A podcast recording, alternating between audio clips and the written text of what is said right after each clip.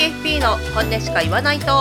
イエーイ。どうも皆さんこんにちは。またはこんばんは。金融商品を売らず顧問料だけで稼ぐトップ1%のコンサルティング FP 家事と経営コンサルコーチングも手掛ける個人投資家寺の2人でお届けします。このラジオは金融商品を販売しないからこそ各業界や金融機関に忖度なしの正直意見が言える現役 FP がぶっちゃけトークをする暇つぶしコンテンツとなっております。今日も寺さんよろしくお願いします。はい、よろしくお願いします。はい、今日の話題ですけれども、まあ、FP がよく受ける相談内容であり、うん、えーそういう時にみんなどう答えてるっていうのとカジとテラはどう考えるっていうシリーズです。はい。シリーズになるか知らんけど。シリーズ。はい。で、うん。まあ、たまにあって、多分、そういう時みんな、逆に私、他の人がどう答えるのかっていうのか知りたいなって思うんだけど、はい。うん、えー子供を、うん、まあ、持つべきか、持たざるべきかとか、うん、そういう相談だったりとか、あとは、一人産むべきか、二人産むべきかとか、そういう相談って、はい。う受けたことは、テラはある？あーいや、なんか。なんていうのその判断を委ねられるっていうか、まあ、ん。もう一人産みたいんだけど大丈夫ですかね？みたいな話をああ、さそうね。れることは。そうそうそうそうそうそうそう。そう。私も全く一緒で、うん。一人のシミュレーションと二人のシミュレーション、あるいは二人のシミュレーションと三人のシミュレーションを、まあうん。作ってほしいっていう。で、その心を問うと、なんでですか？っていう話をすると、やっぱりその、欲し気持ちとしては3人欲しいと子供好きだしと。うんでも3人産むことによって家計が破綻したりとか何かを我慢する生活になるんだったら考えちゃうかもみたいなそういうことみたいなんですよ。例えばその我慢はするよ。そう 全員にうん大学進学までの費用が用意してあげられないのに3人持つべきじゃないって考える人がいるってことなんだろうね。ああね、うん、なんていうの？個人的ななんていうの思いというか考えを言うんだったらみんな考えすぎだよって思っちゃうけどうね、ーんそうだよね。うん、頭でっ産めばなんとなるかちすぎる感がすごいある、うん。特に FP 相談筋くる人って基本的にすごく真面目な人が多いと思うのでうん。なおさらそうなんだろうね。そういうふうに考事前にねこう計算してさ、いやこれだったらいけるいけないっていうのをジャッジするってことでしょ、そうだね。うん、そういうもんなんすか？うん私はそういうもんだとは思わない。う産みたきゃ産めばいい産めばいいじゃんってえね思っちゃうけどまあアドバイザーとしてはそうそうやって言われたら数字は見せるけどね。その数字はね。うん。うーん。ななんなんだろうね。例えばさじゃあ子供が生まれたらお金なくなり家計破綻しますみたいな、じゃあ仮になんていうのシミュレーションになったとするじゃないですか、うん。多分子供産まなくてもそこそこ破綻しそうじゃないですか そういう人って、ああなるほどね。そういうことね。そういう問題じゃないというか、最初からね。うんうん。でう数字上ではさ単純にその教育費と、うん。えーっと生活費がちょこっと上がるぐらいだからうん。おそらくそれこそ2000万ぐらいの差だと思うんですよ。一人持つ持たないってね。うーん1500から2000ぐらいかな。なんだろうね。投資として考えてるっていう率が高いかな子供に対して。違うんじゃない？なんかそういう印象を持たなかったな。そんなたくさんのケースをやったわけじゃないけど。いやでもあれでしょ？そう、うん。例えば今言ったように2000万はじゃあかけなきゃいけないみたいな前提があるというか。なんか親としてのうん。責任感が強い人なんじゃない、あの親はうん大学卒業までこと子供の学費を全て負担すべきっていう考え方とかさ。私なんかはうん。別にいいんじゃないって大学進学費用なかったら奨学金借りさせればって思っちゃうんだよね。うん。うん。まあ、3人産めばいいじゃんって思っちゃうしまあお金ぶっちゃけなくてもなんとかなりますよってその私立中学とかいろいろそうそうそう。だからなんか塾塾とか失敗しないようにみたいな、そうそうそう最善のあの投資をしてあげなきゃみたいな、あそうそう。だからそうそういううん。義務感が強い人がそうやって考えじゃないかな。だからそでそうしないとう、うん、あのなんかあれなんじゃないの？落ち落ちこぼれるって思ってんじゃないの？あ子供がね。うん、まあそうそうだろうね。うん。ひいてはそうなんだと思うよ。で格差の下に行くとか上に行くとかって話でしょ？多分その人がたまにあるのは。そうそれなのにこの世に誕生させるのはなんか親として無責任じゃななんじゃないかみたいにそこまで真面目に考えるんだと思ういやいやいや傲慢だなって話だよ。お前がじゃあなんかちゃんとやったら みんな勝ち組に育つのかって話であって。そこまでコントロールできると思ってる時点で傲慢だなっていう話でしかないよね僕からそうだよね。うん確かにね。結局その親は子供のコントロール下にかになんかそうそにいけないうしそさう。特性もあるしさ好き嫌い好みなんてさその子によって変わるしさ。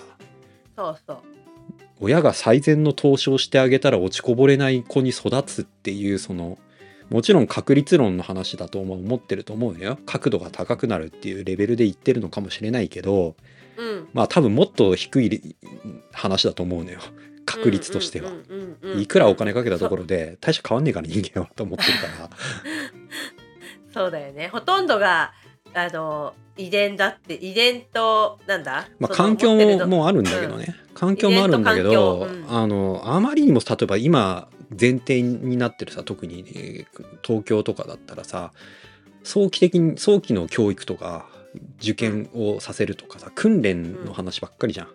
うんあれをさせてじゃあ何を結果として得るんだって話であって。でいい学校に入っていいあれかい収入を得てお金的な余裕のある人生をさせたいっていうのがなんか目標っぽくよく聞くんだけどさ。うん。でお金がないイコール不幸だみたいな。うん。話ですよね。多分その人たちの価値観って。うん。まあもちろんなさすぎるのは貧困はちょっとどうだと思うけど。うんうーんなんていうの？そうそううまくいかないよっていう話。単純にね、例えばさまああのすごい親が高学歴で優秀な親がいたりするのよ。僕も前見たことあって。例えばさそれこそあの、うん。えーアメリカのハーバード行ってアメリカじゃないや、うん。えっ、とどこだっけ？あの日イギリスだったっけな。ちょっと忘れたんだけど。オックオックスフォード。うん、とかそうそっち系だったと思うんだけどとか行って、それこそあの、GAFA みたいなところに就職しててさ。うん。でも引退してるんだけどやっぱお子さんに障害があったりとか、うん。全然ある話なのよ。うん。っていうともうそうなると、単純にもう子供がちゃんと 自分の死後も生きていけるかなぐらいの希望になってるわけですよねその人たちはね。もうそれでいいんじゃねえのっていう。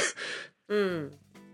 すごい勝ち組とかさその成功しなきゃみたいなところのなんていうの欲からはもう一気に離れてっててその人は。そうだよ。そうだろうね。うん。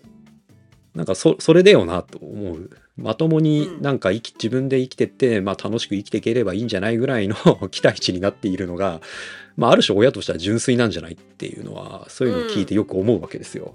うんねなんか競争ね世界で勝つ勝ち組になるとかさそういう子供への期待値っていうのは、そのためには相応の投資と時間のね労力とかをもろもろかけなきゃっていう前提があって子供を産む産まないの話になるでしょ？うん。うん。っていうのを僕は思うけどねっていう。いや私も全く同じなんだけどそうなんだよね。だからそういう話をまあどうやって顧客に伝えるテラだったら今みたいな話を。そのまんま今みたいに言う？うーん そうね。どのレベルでっていうとあるけどさ、うん。僕だったらまあ単純にまあ産みたいなら産めばいいじゃないですか。あとはなんとかなるよって結局なんとかなるからっていう話でしかないなって思ってて、まで基本的にはまああれだよ。子供が生まれるっていうことに伴うリスクは先ほどの障害とかさあうん。そういうものはもちろんあるっていうのはあってうん。そこも含めるとまたちょっと話は若干変わってくるなとは思うんだけど結構大変だからね将来っていうのそはうだよね、うんうん自分の人生の計画を大幅に変更しなきゃいけないからね、うんまあそこも込みの話には当然なるんだけど、うん。うんまあそれも確率として低いとしてさまあ大半は健常な子が生まれるとするじゃないですか前提、うん。今これから話すこととしてね。ってなった場合に、あんまり子供が生まれて後悔してる人って僕はあんまり見たことがなくて。はいその通り。うん。そうそうそうそうなんだ。あのねそれではちょっと一つエピソードがあって、うん。実はずいぶん昔の話だけど私のクライアントでまさにその今、えーお父さんお母さん子供っていう3人家族だったんだよね。昔のクライアントでね。うん。でその時に2人目をもを持ったらどうなるっていうシミュレーションを引引いてほしいって言われて引いたことがあったの。うん。でも多分私その時も同じこと言ったと思うんだよね。あんま変わってないから。うん。その産めばなんとかなると思うよみたいな話を結構仲いいお客さんとかして、うん。世代も同じぐらいだったの。うん。そしたら産んだんだよ2人目。うん障害持ってる子だったの。ああそうなんですね。うん。そう。で実際に今もうたまに連絡取り合ってるんだけどさ、うん。あのすごい大変だったんだよ。あの、うん。転換って言って脳のちょっと病気があって、でも一言も産まなきゃよかったなんて言ってないしすごい可愛がってる、うん。うん。うん、だから今のテラの言葉はすごく重みがあるしはいはい。私見た私も見たことがない。子供をうん。持って、ね。うん。後悔してる人をそうなんですよね、うんやっぱりなんていうのかな。親子の親子っていうか、その人自身がえっ、と、うん。良い人間関係とかを基本築ける前提だったら子供がいても全然問題ない。で不幸になるパターンっておそらく親子の関係が悪い場合いやそうだと思う。それだし そのうんさっき言ったそのこ親からの期待をが高すぎるとやっぱそうなっちゃうケースがあるよね。うん。子供が望まないのにまあね良かれと思ってかもしれないけど教育虐待もそうだろうしさ。あ。そうそう。それは全然あると思うんで、うん。だから安定感のあるメンタルのある人だったらいくら子供が いてもまあ結果は別になんとかなるしまあその方がいいんじゃないっていう話が多いと思ってて事前にいくら計算してもまあなんとかなるなんとかなるっていうかなんとかするんだよ人間はって思ってる その意味で言うとね。でもまあなんかすっごい子供たくさんいる人のうんお母さんがちょっと精神的に不安定とかっていうのはもうよくある話だよね。あそうなのなんか僕はそれはあんま聞かないけどね。うん、だからこそそのたくさん子供を産んじゃうみたいな。ああそれはもう計算とか相談にも来ないでしょそういう人は。そうそうそうそうにもちろん来ない来ないテレビとか見ててっていう話ね。うんうんうんいやそそこはだからまたいろんなちょっと特殊例というかさやっぱ精神不安とか精神にもうすでにあの病的なものがある人のが産む産まないの話はまた別だよね。そまた別だよね。うんそうだね。うんいろいろあると思うからうん確かにそうだね。そうですよだからまあ、子供はね産んでほしいよね。私も産みたいよもう一人ぐらい。できれば。そうだから今社会的にさ、世の中見ててやっぱ思うのはさ、もうなんか計算前提なのよね。うん。お金がないからとかさ政治が悪いからとかさそれでお、うん。あの子供を産むのを躊躇するとかさ産まない方がいいんじゃないかとかさなんかそういうことを言う人めちゃくちゃ多いよね。うん。うん。っていうでこんななんか時代に産むのも申し訳ないとかさなんか意味わかんないこと言うでしょ？でもさなんかさちょっとさマクロ的に見るとさ、うん、先進国は少子化になっていくじゃない？そうですね。漏れなく。うん、だからそれってなんでなんだろうね？まあ基本的には現代の話で言えばやっぱり、うん。えっ、とやっぱ女性の社会進出が進むと子供は減るって言われてるんですよああなるほどね。単純にね。そういうことそういうことか。うん、だからやっぱりこお母さん自体にうん。やっぱり余裕がないってことか。子育てをする。まあ時間も余裕もなくなるよね。単純に。体力もなくなるし。でさらに言えばそれキャリアを積んでいくってことはさあの離脱期間が生まれないようにみたいなインセンティブも働くわけじゃないですか。なるほどね。そうだよね。そうするとどんどんどんどん結婚が遅くなっていくし、そうだよね。っていうと生物的にねじ時そうだよ間的な部分が出てくるし一番あれだよね。やっぱ多いのはもうそれこそ10代から結婚というかさ してさ、子供が何人10人近くいるみたいな時代とかもあるわけじゃないですか、うん。うん。うん。そういう生活スタイルは先進国はもはやないよねってことですよね。そういうことだよね。でも確かフランスかなんかは結婚を婚外子制度を合法合法っていうか認めたら増えたんだよね。私もそれがいいないやほんとそう思うんだけど。いやそうすると。婚外子認めちゃったらそうさするとさ、うん。いろんなまた社会不安につながりかねない話が 出てきたりするわけですよ。いやへえっ、と単純にねはぶられるオスが多くなるってことなんであそっか。私ねなんかいろんな魅力的な男性の子供をそれぞれ一人ずつ3人ぐらい欲しかった。いやだからそれ女性はそうなるるでしょ。そう。そうするといみ見てみたい。偏るわけですよ。需要と供給が。で男の方がひどい話になるわけですよ。そうだよね。そうだよね、うん。ってなると、うん。やっぱりね若くしてモテない男のそのはけ口が結構大変な話だったりっていうのもあったり。社会悪になってしまうんだね。そう歪あるみを種の無生んでしまうわけだ敵の人になりたいなあ話はあそうか。そうだよね。モテる男だけひたすらモテるみたいになっちゃうそうそうそうそう。そっか。だって今の日本でさえあ多少そうだからね。そうだよね。確かなんかうんなん。かちょっと前にそれこそデータ見たやつなんだっけ、うんうん。X 高で流れてきたので。うん。なんで各年代のあの彼氏うん彼女がいる率みたいなので、うん。女の人の倍ぐらい男はいないってなっててこれあ計算合わなくね？みたいな。おかしいやつ。だ絶対誰か誰かっていうかモテる人が2人ぐらいずつ、2人ぐらいか囲ってんだっつって。そうだろうな。うん私も男で独身だったらわで若若かったらだよ。そういうふうにするだろうな。楽しそうだもんその方が。いやそれだからでしょ？必然的に勝ち組思考の話でしょ。自分がそのいろんな面で足りてなかったらどうすんだって話ですよ。そうだね。その発想が一切なかった。それは女性だからね。うん、あそうかもね。なるほどね。面白い。うんじゃあもう一つのさ話をさしてもいい？子供の話から。はい何でもいいですよ。なんか地方移住についてちらっはいとそのアジェンダというか議題のになるかもみたいな話が上がってたと思うんだけど。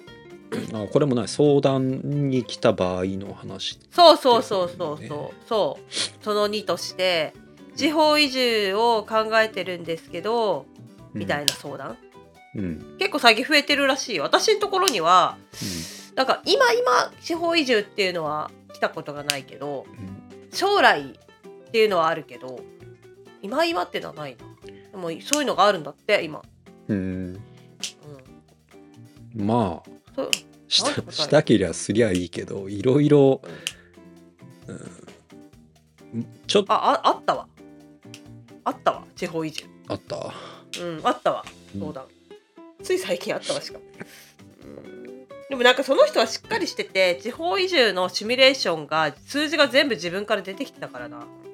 こうなるこうなる。これぐらい家賃はこれぐらいもう見てきたみたいな感じで、すごい具体的だね地方移住も数字の話じゃない気がしてて、うん。本質は。うん、ああでも、うん。あ本質ね。でもその人はなんでかっていうとちょっと話しとくと、うん。えっとねもうなんか地域に、うん。えーやりたいことがあってそこのボランティアというか地域、うん。ま町おこし的なのにも参加することも決まっていて、うん。うんそこで活動するっていうコミュニティがもう所属してるコミュニティがあってそこで本格的に腰を据えてやりたいからもう引っ越しもしちゃうみたいな。ああいやだそそういうことそういう感じですよ多分コミュニティにちゃんと入っていけるかっていうこととか、うんあとその田舎特有のリスクみたいなものも含めてうんなんか受け入れられるのかっていうところが大事なんじゃないって思ってて、で田舎特有のリスクっていうのは若干ちょっとデカめ広めの話で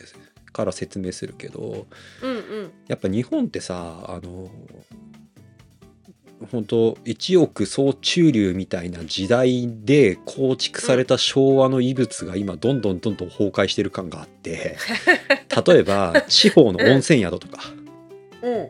あとスキー場とかああいうのってもうほんとね多分僕らがちっちゃい頃1990年代とか80年代かな、僕はそれもちっちゃすぎるけどうん。80年代90年代とか70年代とかあの辺りの時代は高度成長期だし総中流みたいな時期だからみんながみんなやっぱ地方に行ってさ温泉宿行ったりさスキー場行ったりさあ地方のそういう施設だよね。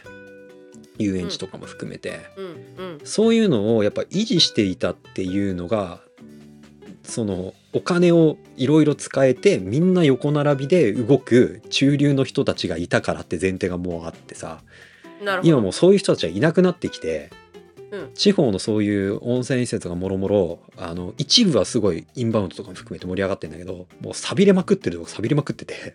うん。でそそこはねもはやねあの地方創生とかそういうのも難しいというかで地方創生ってさ各地でやるとするじゃないですか。で、うん。ある A 地域がうまくいってじゃあ人が集まったら、それ結局 B 地域とか C 地域から人取ってたりする話であって、ああなるほど。パイの奪い合いね、そう結局取り合いなのよ。うん、うん。だから田舎を再生するっていうのはその地域にとっていいだけであるってことがやっぱり各行政で頑張る話だからもう当然そうなんだけどうん全体最適の視点から言うとただただ偏っていくだけであったりするっていうことが多くて、まあそういうことを前提にしたらやっぱ地方で結構なんていうの再生して盛り上げていくっていうのはめちゃくちゃ大変っていうのがまず一つ。うん。だから基本的には衰退していくものだと思った方がいいというか人は減っていくしっていうと人減るとインフラ維持も大変になってくるし、うん。えーなんていうのかな例えば病院とかも減ったりさ医療も病院行くってなったら隣町とかさうん。車で1時間とかもう全然ざらにあるようになったりすると思うんですよ今後ね。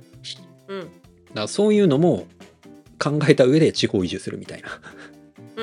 話を考えた方がいいんじゃないっていうのは、僕に相談来たら思うけどね。うん、うん。そうだよね、うん。だからその地方移住に対して何をお客さんが目的にしているのかとかそのお客さんのイメージをまずしっかり聞いてあげて、うん。なまあなんかふわふわしてんのかうん。それとも地に足ついてんのかっていうのを確認してあげるっていうことが大事だよね。なんかねゆよくありそうなのがさそれこそ南の沖縄とかに移住してさ、なんか良い気候でゆったりなんか余生をみたいな。私じゃんそれ。私私。そうなの？さささ移住移住についての話をさその時間外でうん。テラとした時に、うん。私考えてたのそれ、あそうなんだ。沖縄かなーっつって 沖縄かなーっつって言わなかったけど考えてた、あーなるほどね。まさにまさに私、うん、行かないけどね。いやだからそこでの時間の過ごし方だよね、移住した後どうするの？そこでコミュニティに入っていったりさなんか楽しくやれるならいいんだけどまあ交われない上になんかいろんなものが不便になっていくわけですよさっきの話だとね、うん。基本的に、うん。地地域単位で投資されなくなっていくし、うん。っていうのを、ね、私やっぱ田田舎って、うん。あの田舎に住んだ人にしかわかんないと思うけど、はいはい。あの私はほら田舎出身なんでものすごいなんていうのその昭和の親父がいるからうん。あー大変ですよマジで。うん。あの入ってコミュニティとかマジいや町会とか。そうだよね。うん、もうマジであの日本語通じないからね。あの人たち。本当にもう本当に日本語通じない。なんか正月のあの明けましておめでとうございますって言いに行く順番とか気にするからねあの一番最初にそうそのその年功序列にちゃんとじゅ近くにいる人から挨拶したらあなんであいつは俺よりあっちには先に挨拶したんだとかっていうのが 始まっちゃうからいやマジでマジだからね。だからちゃんとその順番考えて回らないとかめちゃくちゃ気使うからね。すごいね。リアルな話を、いやいや本当だから。そういうのに染まれるのかって話だよね本当ね、うん。入ってだからまあ、そういうところに行く時はなんかちゃんとレクチャーしてくれる親切なおばさんもいてあの人はああだからああしてこうしてこうするのよみたいなお作法を教えてもらってから「はじめまして」って言いに行くとかもうそういう段取り踏んでいかないといけないような世界だから、なるほど、ね、あ本当大変だと思うよ。ねなんかだからお金の話以外に大変なことあるよっていうあるあるあるあるあるある。のあるよね。うんうん。まあでも地方移住ってあれだよね。なんかその行政がねあのお金出してくれたりするよね。引っ越してきたらいく助成金らあげるとかね。もそう出てるしテレビで結構やってるじゃんその地方の町おこし協力隊みたいなので、うん。お金も出て住む場所とかも最初の何年かは与えられていくけど結局やっぱ地元の人とバチバチになっちゃってうん。もうなんか帰ってきたみたいな話とかをさ何個かテレビで見たけどさ、い。や多分ねめちゃくちゃ人間力ある人じゃないと難しいと思うんだよね、うん。移住ってうん新しいコミュニティにさいい年して入ってってさ。うん、そこに染まれるかっていうのが本当大事だし。あ地方の人ってめっちゃジロジロ見るからね。知らない人がいると。すっごい見るから。家の中とか多分覗かれっからねめっちゃ田舎の嫌なとこばっかり見る、いや本当だって、うん。そうなんだって。いやそのテレビでもやってたよ。なんか覗いてる人がいるとか言って。まあ覗くよなって。私はそのそういう感覚だから。まあ覗くよ覗くよと思ったけど。そうなんだ。うん。そうですね。だからその話もねお金究極的にはお金じゃないよねみたいな生活費がとかさ今金融資産これぐらいあるからできるとできないとか、うん。なんかそれじゃない大事なところが多いっていう気はするよね、うんうん。子供のそうだね。だから話も一緒だしそうついついその初心者のアドバイザーとかだとお客さんの望むシミュレーションを実行して数字でか説明するっていうところに意識がむむき出しだけどうん与えてあげられる付加価値はそこじゃなくて意外とそうじゃないアドバイザーの感性だとかまあ知ってることを伝えてあげることとかお客さんが気づいてない点について示唆してあげるとかうんそういう方が付加価値が高かったりするよっていうことなんだと思うんだ。そうですね。うん。うん、なんかまあそういう相談が来たらそういうふうにやっぱ考えて答えるかもなとは思いますけどね。ででそれにはやっぱり普段からこういう話をまあ誰かとしたりとか自分でも考えてみたりとか、まあ、あるいは本読んだりとか私のようにテレビ見たりとかそういうことでちょっとなんか考えるきっかけ持ってると自分の意見もなんとなく出てくるじゃない？って思うけどね。うんうんはいそうですね。うん、まあリアルに田舎にいた人の話は 田舎話勉強になりますね。そうそう絶対僕住めない。なんで田舎の人ってあんな見るんだろうね。いやそんなに見られた経験がないけど。あそうなんだすだ。ごい見るんだよ都会っ子だから私も私も多分そうだったと思うんだよ。あいつ見たことねえなと思うと超ガン見してたと思うんだよね。昔いた頃はね、はいはい。マイルドアンキーだった頃はね。よそもんだっつって。